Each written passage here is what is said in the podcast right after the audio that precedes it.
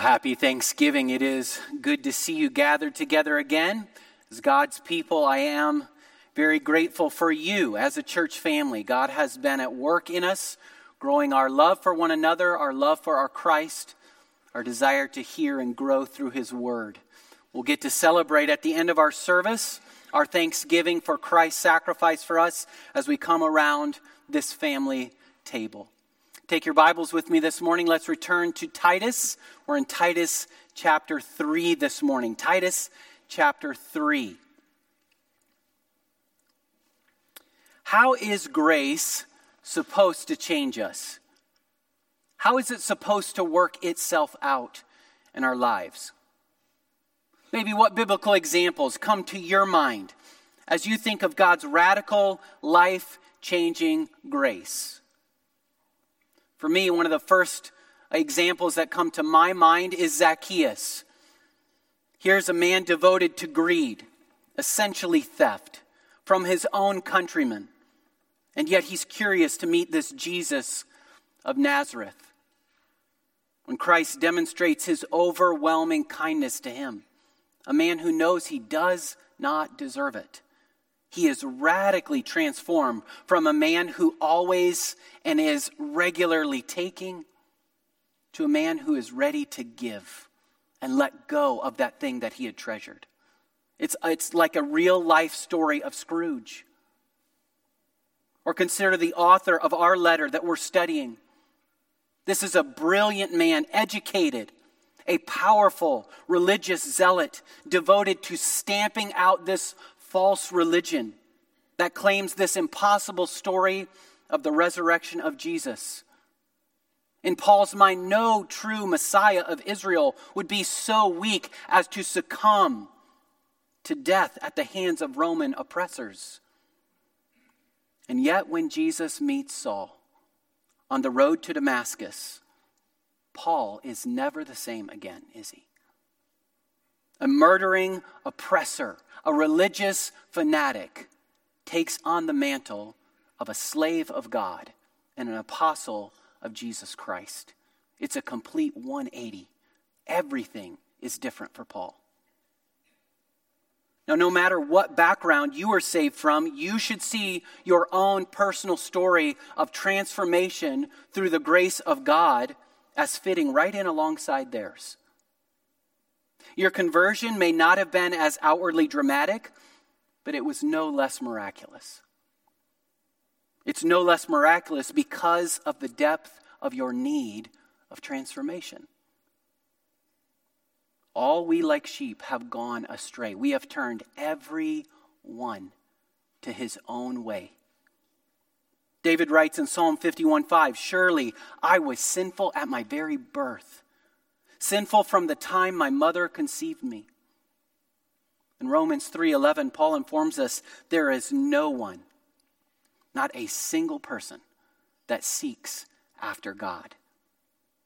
And yet his grace has transformed us as well. Now we have a new heart that does truly love and long for God, that wants to follow him.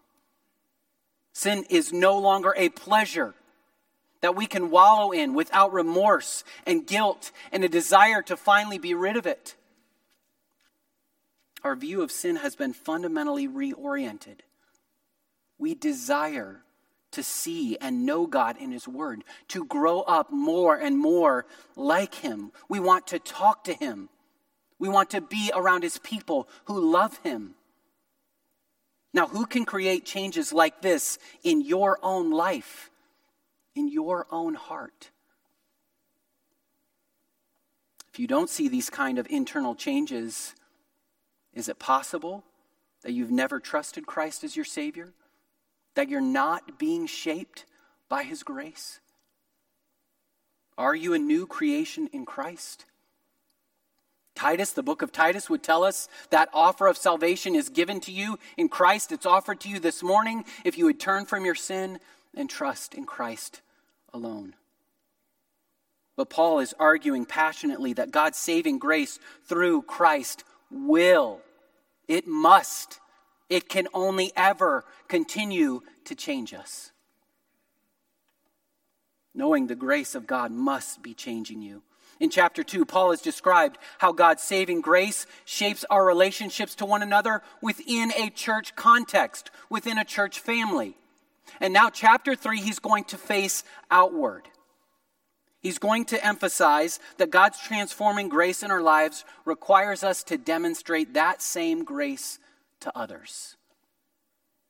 Let's consider how he teaches us this as we look at our text this morning. Our text this morning is verses 1 through 3 of chapter 3, but let's get some context. We'll move back to chapter 2 and verse 11 and begin our reading there. This is the word of our God. Verse 11 says, For the grace of God has appeared, bringing salvation for all people, for all kinds of people, training us to renounce or say no to ungodliness and worldly passions, and to live self controlled, upright, and godly lives in the present age, waiting for our blessed hope, the appearing of the glory of our great God and Savior Jesus Christ, who gave himself for us to redeem us from all lawlessness and to purify for himself a people for his own possession who are zealous, eager, passionate for good works. Titus declared these things exhort and rebuke with all authority.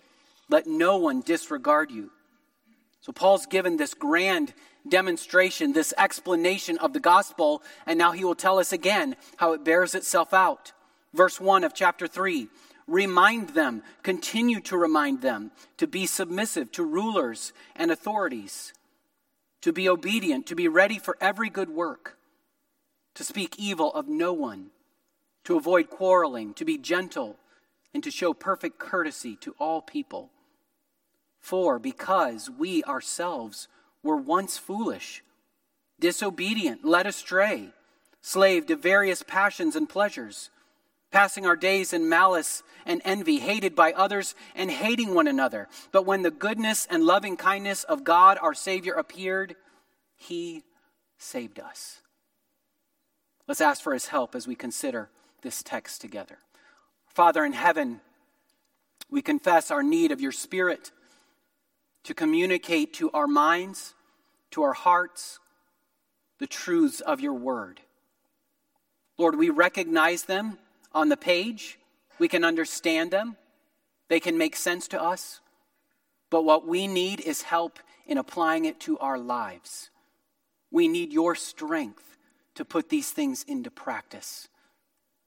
We love you and want to be more like you, and yet there still is indwelling sin within us. And we struggle and we fight.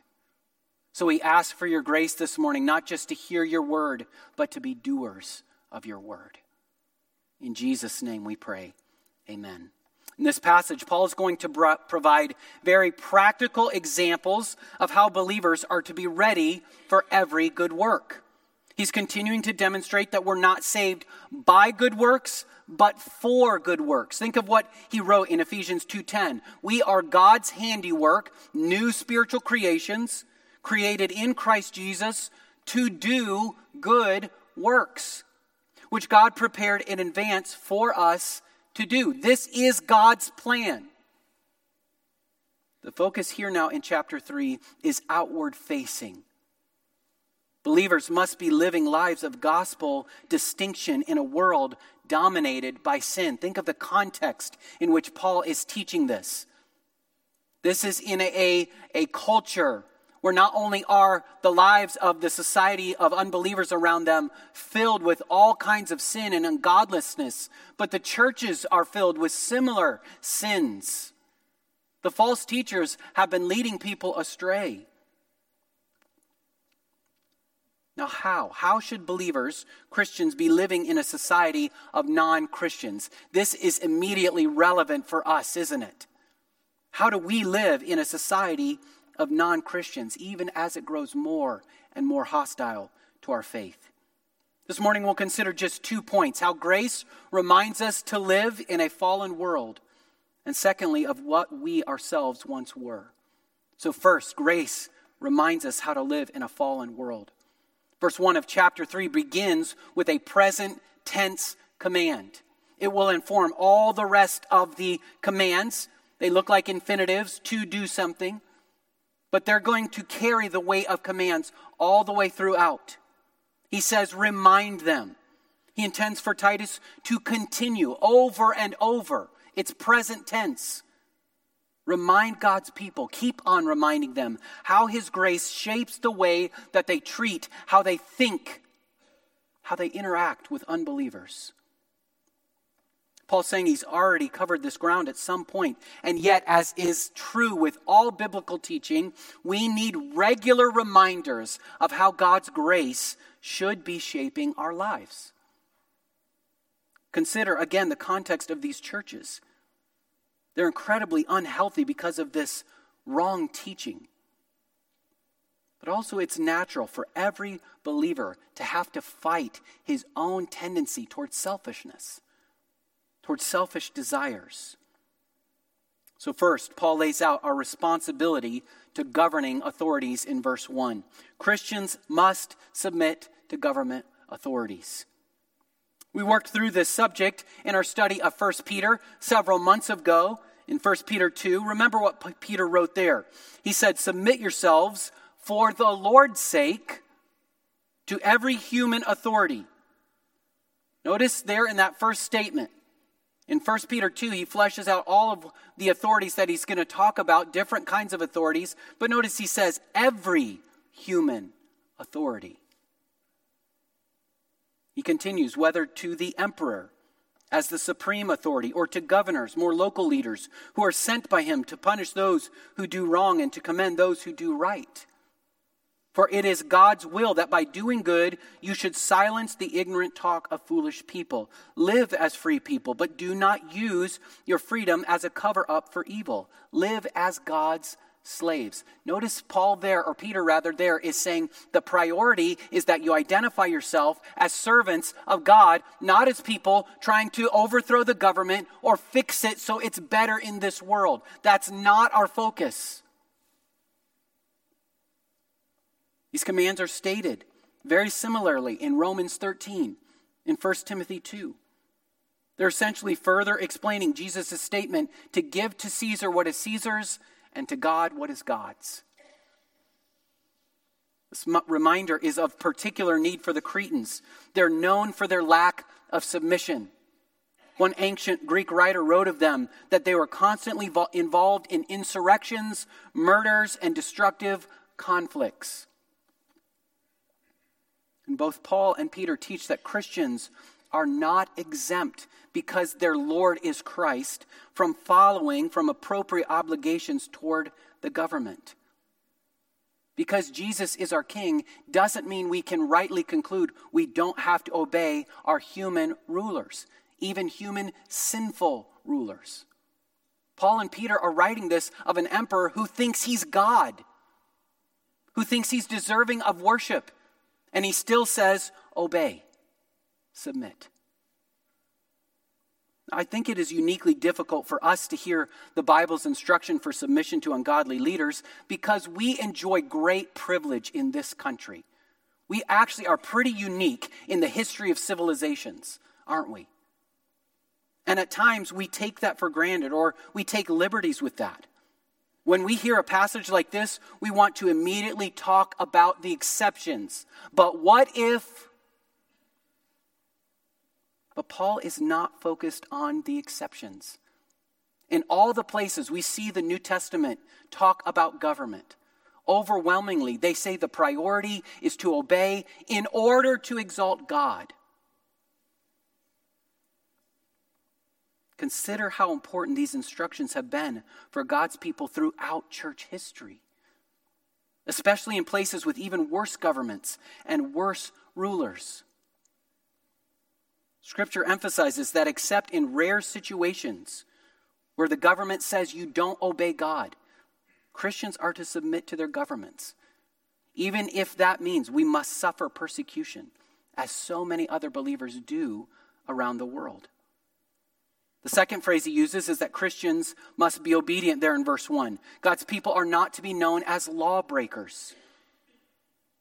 We're not to be known for our zeal against our leaders, but for our zeal for Christ and his mission. And again, certainly in our country, we have great opportunities to be involved. Be involved wherever God leads you to in a, in a helpful, God honoring, God glorifying way. It's a wonderful privilege we must not take lightly. But we must keep in mind that it is the gospel that our godless culture needs more than anything else. A right president cannot change anyone's heart. It doesn't turn sinners to Christ. We pray for peace. We pray for the opportunity from our government that we can continue to proclaim the gospel. But ultimately, we keep our eyes on the mission of our King. If we set ourselves against unbelievers who do not share our values, if we're regularly irritated and even angry with our culture, will we effectively demonstrate the value and power of the gospel to change lives? What are we revealing that we think the priority in life is? Will we demonstrate that Christ is worth following? Certainly, we can pray, but we keep our focus on the primary thing that God has called us to. Paul concludes in verse 1 Christians are to be ready for every good deed. The last description here in verse 1 means that as Christians, we cannot just put on a passive posture to our world. We can sit back. We can isolate ourselves and go about our lives without care for those around us. That is not how our Christ entered into this world passively, resigned to the suffering around us, resigned to leave people in their spiritual blindness. We're to be active and positively engaged in doing good to those around us that we might have a word to share about Christ. Jesus commanded us to be the salt of the earth, the light of the world, so that the world may see our good deeds and glorify God. So often we tend toward one of three responses as we realize we live in a world that is hostile to our claims that Jesus is alone the way to God. We will either seek to flee, to fight, or to fit in. But Christians are meant to engage the lost around them in a way that adorns the doctrine of God, our Savior. Do you see Paul's passion, his conviction? This is to shape the way we think, even of our governments, even when they're sinful governments. We must trust that God is bigger than the current opposition that we face or will face. Remind yourself of just how sovereign and powerful He is. Remind yourself of the accounts that God has given us throughout Scripture of how He reigns supreme even over the greatest of human governments. Remember in Esther, he's able to take the schemes of a wicked ruler and turn them back against that same man so that even the instrument of death that he has planned against believers comes back on him. Just as in the book of Daniel, he is able to humble to the dust the most powerful man on the planet. He sends him into a field as a beast. And he's able over and over to protect his people through the worst of human plans of execution. And remember Christ, who submitted himself even to death at the hands of an unjust government, that he might glorify God in that path by bringing us to salvation. Remember who your God is and why he sent his own son into a world like this. Be patient in his timing. God often does not work quickly, does he? Set your sights on the life to come. Embrace his mission for the world and be a godly influence where you can be. Then you'll be able to submit to the ungodly rulers of this age, knowing that He alone is truly governing in every affair of mankind, even when it looks like things are going into chaos. We have no reason as Christians to despair. This isn't the end of the story. This isn't all that God is doing, what we can see right now. And consider that submission to the fallen human authorities that God has ordained in our lives is evidence truly of our submission and trust of God Himself. Are you demonstrating that you trust that God rules and reigns in a world that seems like it is running far and fast away from Him? He still rules. Secondly, our responsibility to all non Christians. In verse 2, now there's a shift from a focus on civil authority to a focus on non Christians in our secular culture. Notice who's in focus in the first and last commands of the verse. The focus begins with slandering no one, and it ends with showing courtesy to all men. Verse 2 is asking believers, How are you to relate to unbelievers? Now, before we go into any detail in this list, we need to acknowledge that this verse has virtually no impact or meaning if we have isolated ourselves so much that we have no relationship with unbelievers at all. If you never purposefully and intentionally give time to build a relationship with an unbelieving coworker or neighbor, you're shielding those in need around you from the truths of the gospel. We've said before, we won't be an evangelistic church until we, as a body, are eager and ready and faithful in sharing the gospel. Paul is assuming in this verse that believers will be interacting regularly with unbelievers. He says Christians should slander no one, remind them to speak evil of no one. This does take wisdom to apply. And we see this here even in the letter of Titus. Here's what we mean Paul tells Titus to rebuke false teachers. Rebuke them sharply, he says at one point. He says, rebuke them three times. Jesus, in his life, demonstrated the proper balance between gentleness and righteous anger. There's certainly time and a place to confront false teachers and their teaching. So, one commentator notes Paul is not saying by this admonition that Christians must be naive and never correctly evaluate and speak about the evil they see in anyone, since he does this himself in chapter 1, 10 through 16. Rather, he is urging Christians to restrain their natural inclination to say the worst about people. Isn't that our inclination? Christians should be peaceable, secondly. Believers in Christ must avoid quarreling. Now, I can think of no better application of this than how we interact online. It's created this false assumption because we don't see people face to face that we can say things more transparently or boldly or let out what's inside of us with less filter, with less grace. It's not always the case that way. Social media is not an evil in and of itself, but it does present certain dangers, doesn't it? in a world that is taking sides and choosing an aggressive defensiveness on almost every opinion under the sun, how can believers represent themselves on social media in a way that exalts Christ and His grace? Is this truly the most helpful place to challenge friends about their views of the world? Does that show kindness? Would a face to face meeting be better? Maybe your interactions online can lead to a face to face conversation? Are you demonstrating peacefulness or a quarrelsome spirit? You really have to win every argument. Next, Christians should be gentle. Paul says, remind them to be gentle. One pastor and theologian described biblical gentleness as mildness in dealing with others, displaying a sensitive regard for others, and carefulness never to be unfeeling to the perceptions or perspective of others.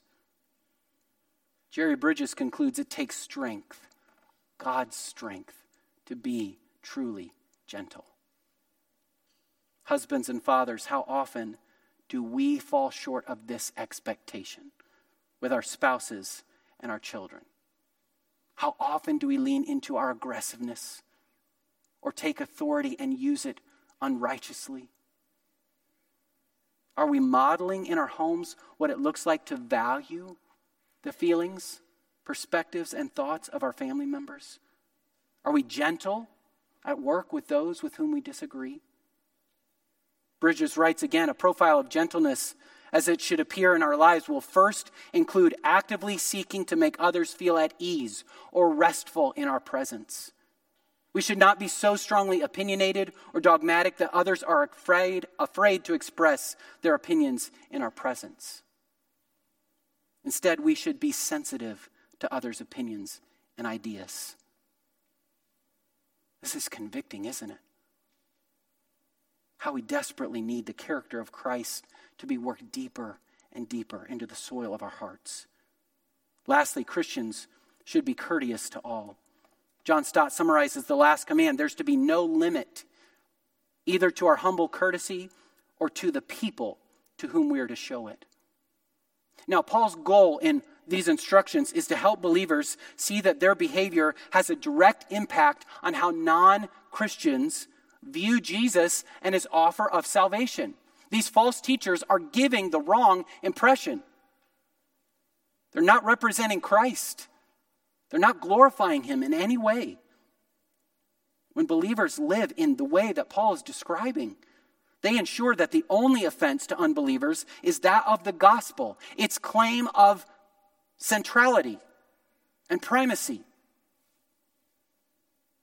And then that careless speech, contentiousness, or arrogance is not standing in the way of that message. We're to live in such a way that our lives commend the gospel that they put no unnecessary roadblock in the path of unbelievers. How are you engaged in doing good to those outside of the faith? How are you reaching out and demonstrating Christ's love to others?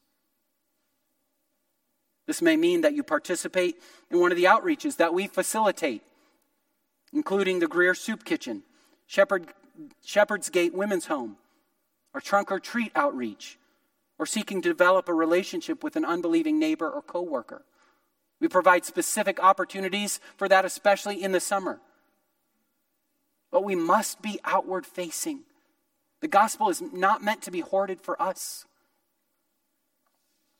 Rosaria Butterfield describes her life before she came to Christ in this way.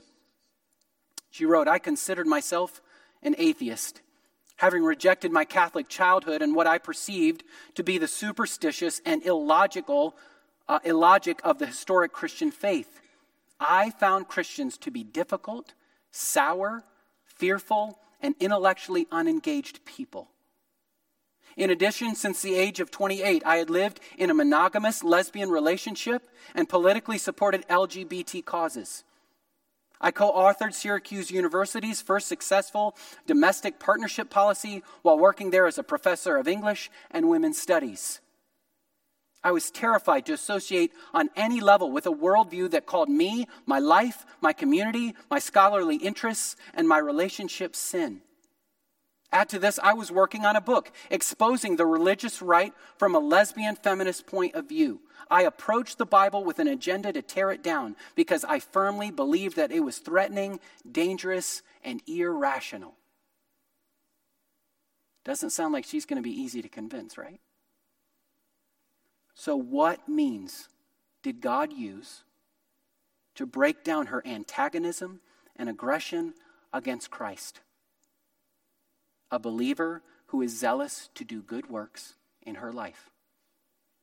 I've heard that Rosaria said that the pastor and his wife, who engaged her in conversation and then invited her into their own home, had her over for dinner over 200 times before she finally came to Christ.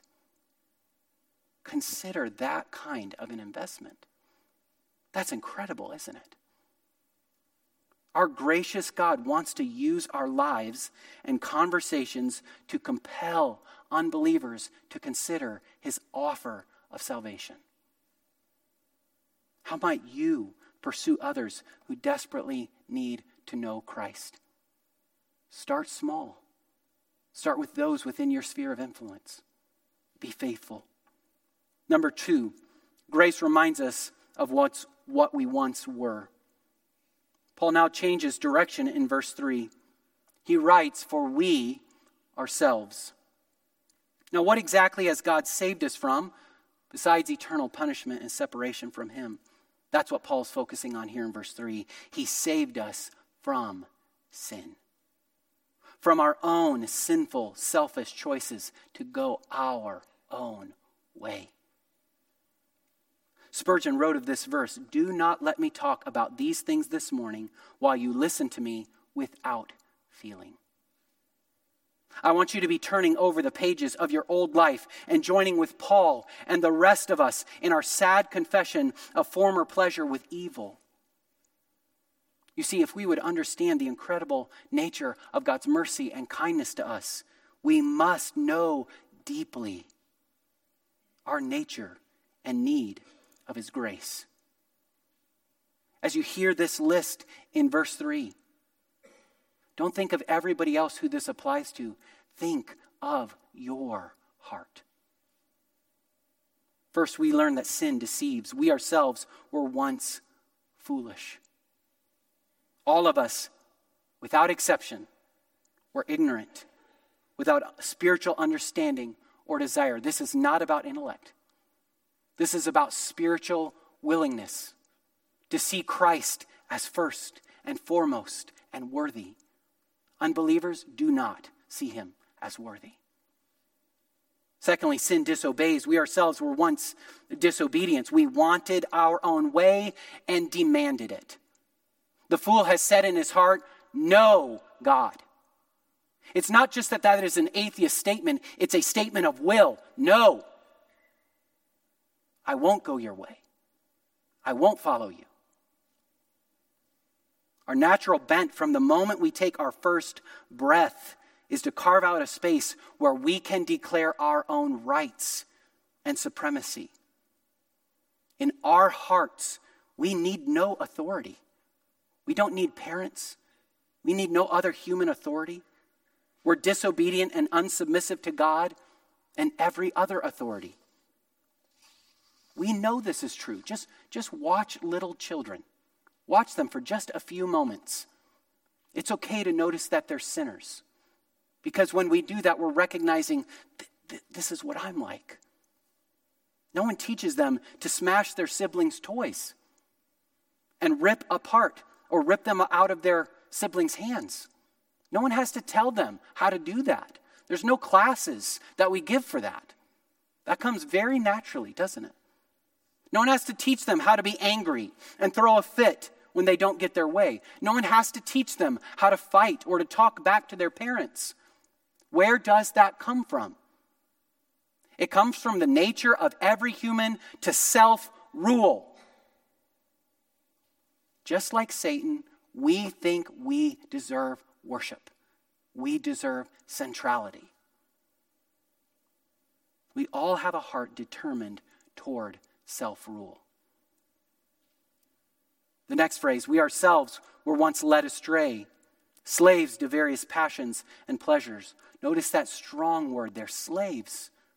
Sin diverges, it turns us away, and it dictates. We by nature wander off after our own choices and pursuits. We pursue what we think and feel we want in the moment. And again, just like little children, we have no idea what we really need. But it's a desire that's right in front of us, and we chase it. Mankind has no idea what will truly satisfy his soul, and he continually runs after the wrong thing. And our world tells you go for it, be true to yourself. Whatever your heart says, however you want to identify yourself, that's who you are. What foolishness and deception. What danger and sadness that kind of thinking leads toward. Our hearts are self deceptive and overwhelmingly bent on sinning beyond our own understanding, Scripture says. Sin makes you stupid. That doesn't mean it makes you unintelligent. It makes you think this thing right out in front of me is best and ultimate and good and will make me happy, and there couldn't be anything farther from the truth. It only will leave you into entrapment and misery. Our sinful, selfish hearts make a fool of us every time we choose to follow them, don't they? Paul continues We ourselves were once passing our days in malice and envy Sin detests and it desires.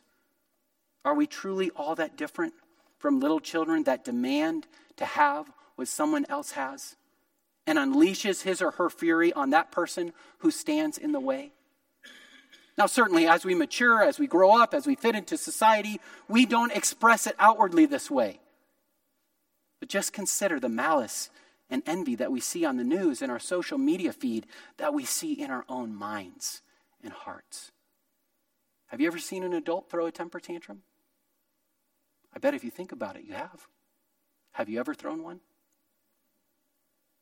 Think of the destruction that's unleashed on a place like in a place like Twitter. Other media today, when someone speaks or acts in a way that's deemed unacceptable. The thought is they shouldn't even exist. That's why we have something called cancel culture. They're out of here. The hostility and outrage is incredible. But you don't have to post these things publicly to recognize resentment and envy in your own heart. How do you respond when you're treated unfairly? When you're wounded by a cutting comment or slighted unexpectedly? James writes, What is causing the quarrels and fights among you? He answers, Don't they come from the evil desires at war within you? Proverbs 13:10 says, "By pride comes nothing but conflict or strife." Finally, sin destroys. We were once hated by others and hating one another. When we give ourselves over to our own selfish pursuits, we end up seeing others as our enemy. We are angry with them for being in the way. Remember what Jesus says in Matthew 5 21 and 22. You've heard that it was said, You shall not murder. Anyone who murders will be subject to the judgment. But I say that anyone who is angry with a brother or sister will be subject to judgment. Anyone who says, You fool, will be in danger of the fire of hell. Now, I think these descriptions here in verse 3 raise two questions for us. We may be thinking this list seems a little bit extreme, doesn't it? I mean, even before I was saved, I don't think these descriptions fit me. Or you may be thinking I was saved when I was young. I wasn't allowed to behave like this list describes. So, the first question this list brings up is in what ways are we supposed to identify with these sins? Paul is trying to tell us remember who you really are by nature a self consumed sinner who's destined to be consumed by his own sinfulness. We must allow Scripture to inform us, not our warm feelings about ourselves, not what we would like the perception to be. We must allow Scripture to tell us what we're really like and show us the depth of our depravity. This doesn't mean the expressions of our sin will look the same as everyone else, that we have outwardly committed the same sinful acts as others, or that we've behaved as wickedly as possible. But that's not the point. The point is our hearts, every single one of us, our hearts are desperately sick. Notice that Paul includes himself and Titus in the list. We ourselves. This is what we're like as sinners. We're sinful all the way down to our core. And now we come to the beauty of the gospel. Paul says so plainly in 1 Timothy 1:15, Christ Jesus came into the world to save sinners of whom I am foremost. We must first understand our own deep personal need of Christ. John Newton was a drunken sailor. We know his testimony well, a wicked slave trader. But by God's grace, he was radically transformed into a minister of the gospel. He wrote a text in bold letters and put it over the mantle in his study so that he could see it regularly, daily. It was Deuteronomy 15 15, which says, You shall remember that you were a slave in the land of Egypt, and the Lord your God redeemed you. We must never forget that we are unworthy recipients of God's mercy. Why does Paul place the list here? Why focus on how sinful we were before we were saved? How does that help? That sounds depressing. Paul places this here to remind us we have no righteousness of our own in which to be arrogant. We're made of the same stuff as all the other sinners. We're no better than anyone else. The ground is level at the foot of the cross. The only difference now between us and our unbelieving friends and neighbors is that we have experienced God's grace by His mercy. We're not better than anyone. Verses 4 through 7 are going to explain this as well. We ourselves were once sinners and enslaved to sin, but when the goodness and loving kindness of God our Savior appeared, He saved us, not because of works done by us in righteousness if we remember just how merciful God has been to us, we will be all the more eager to share this same incredible message with others who are in need of it. So we must secondly understand the same need of Christ in others. That's why Paul is telling us this. He's arguing in these verses that Christians must be good citizens and good neighbors because we are so aware and so grateful of being forgiven of our sins. If you yourself received God's mercy when you deserve judgment, then show God's kindness, His love, His mercy to the unbelievers in your life when they don't deserve it. So, our passage urges us, it teaches us that God's grace and mercy in your life is to shape and control your view and behavior toward others. How can we possibly obey these commands when this isn't within our nature. When, as we've heard this text, we recognize I still fail in these ways. I'm, I'm not what God wants me to be yet. How do we obey? The passage brings great conviction, and it should. That's good for us. Because these prohibitions and commands describe the way we naturally think and feel and respond. So, how do we obey these? Not by mustering up more self will. Certainly, we must be disciplined and intentional and purposeful in pursuing godliness. But we must keep looking to Christ. We must pursue and ask for His grace, the same grace that teaches us to say no to ungodliness and yes to Christ likeness. We must remind ourselves again and again of his loving kindness and mercy to us and what that demands of us today. We show grace to others when we understand just how much grace God gave me. When we drift away from who we really are as sinners, what we really deserve eternally, and just how merciful God has been to us, then we can treat others as beneath us, as obstacles as irritations when we drift away. We must meditate again and again on how Jesus has received us. Church family, can I tell you this is the Christian's secret key to every relationship? Remember how he treated you and you treat others that way by his grace. Remind yourself of who you truly are apart from Christ and of just how much he gave up to redeem his enemy. Then let that shape how you respond to others. That's hard to apply, isn't it? But it's possible. Our lives are to be living proof, a visible display of what God's favor to a sinner can truly do. We've heard descriptions of God's transforming grace throughout the sermon. That grace is offered to you this morning. Will you turn to Him? Turn from your sin and ask for help to be what God has called you to be in Christ. Let His grace continue to work in your life as you live a life shaped by that kindness that's so available. Let's pray.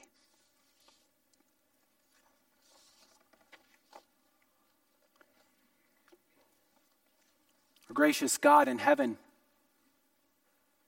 we are humbled again as we see in your word what we really are like.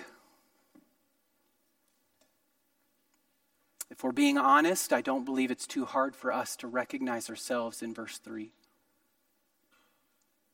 To recognize our hearts.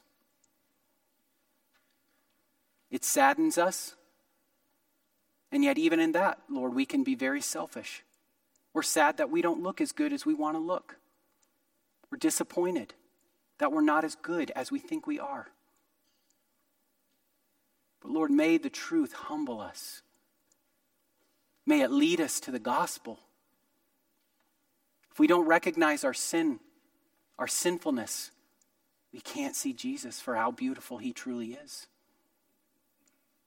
Help us in understanding our sinfulness for us to recognize Christ's mercy and grace and love for his enemies.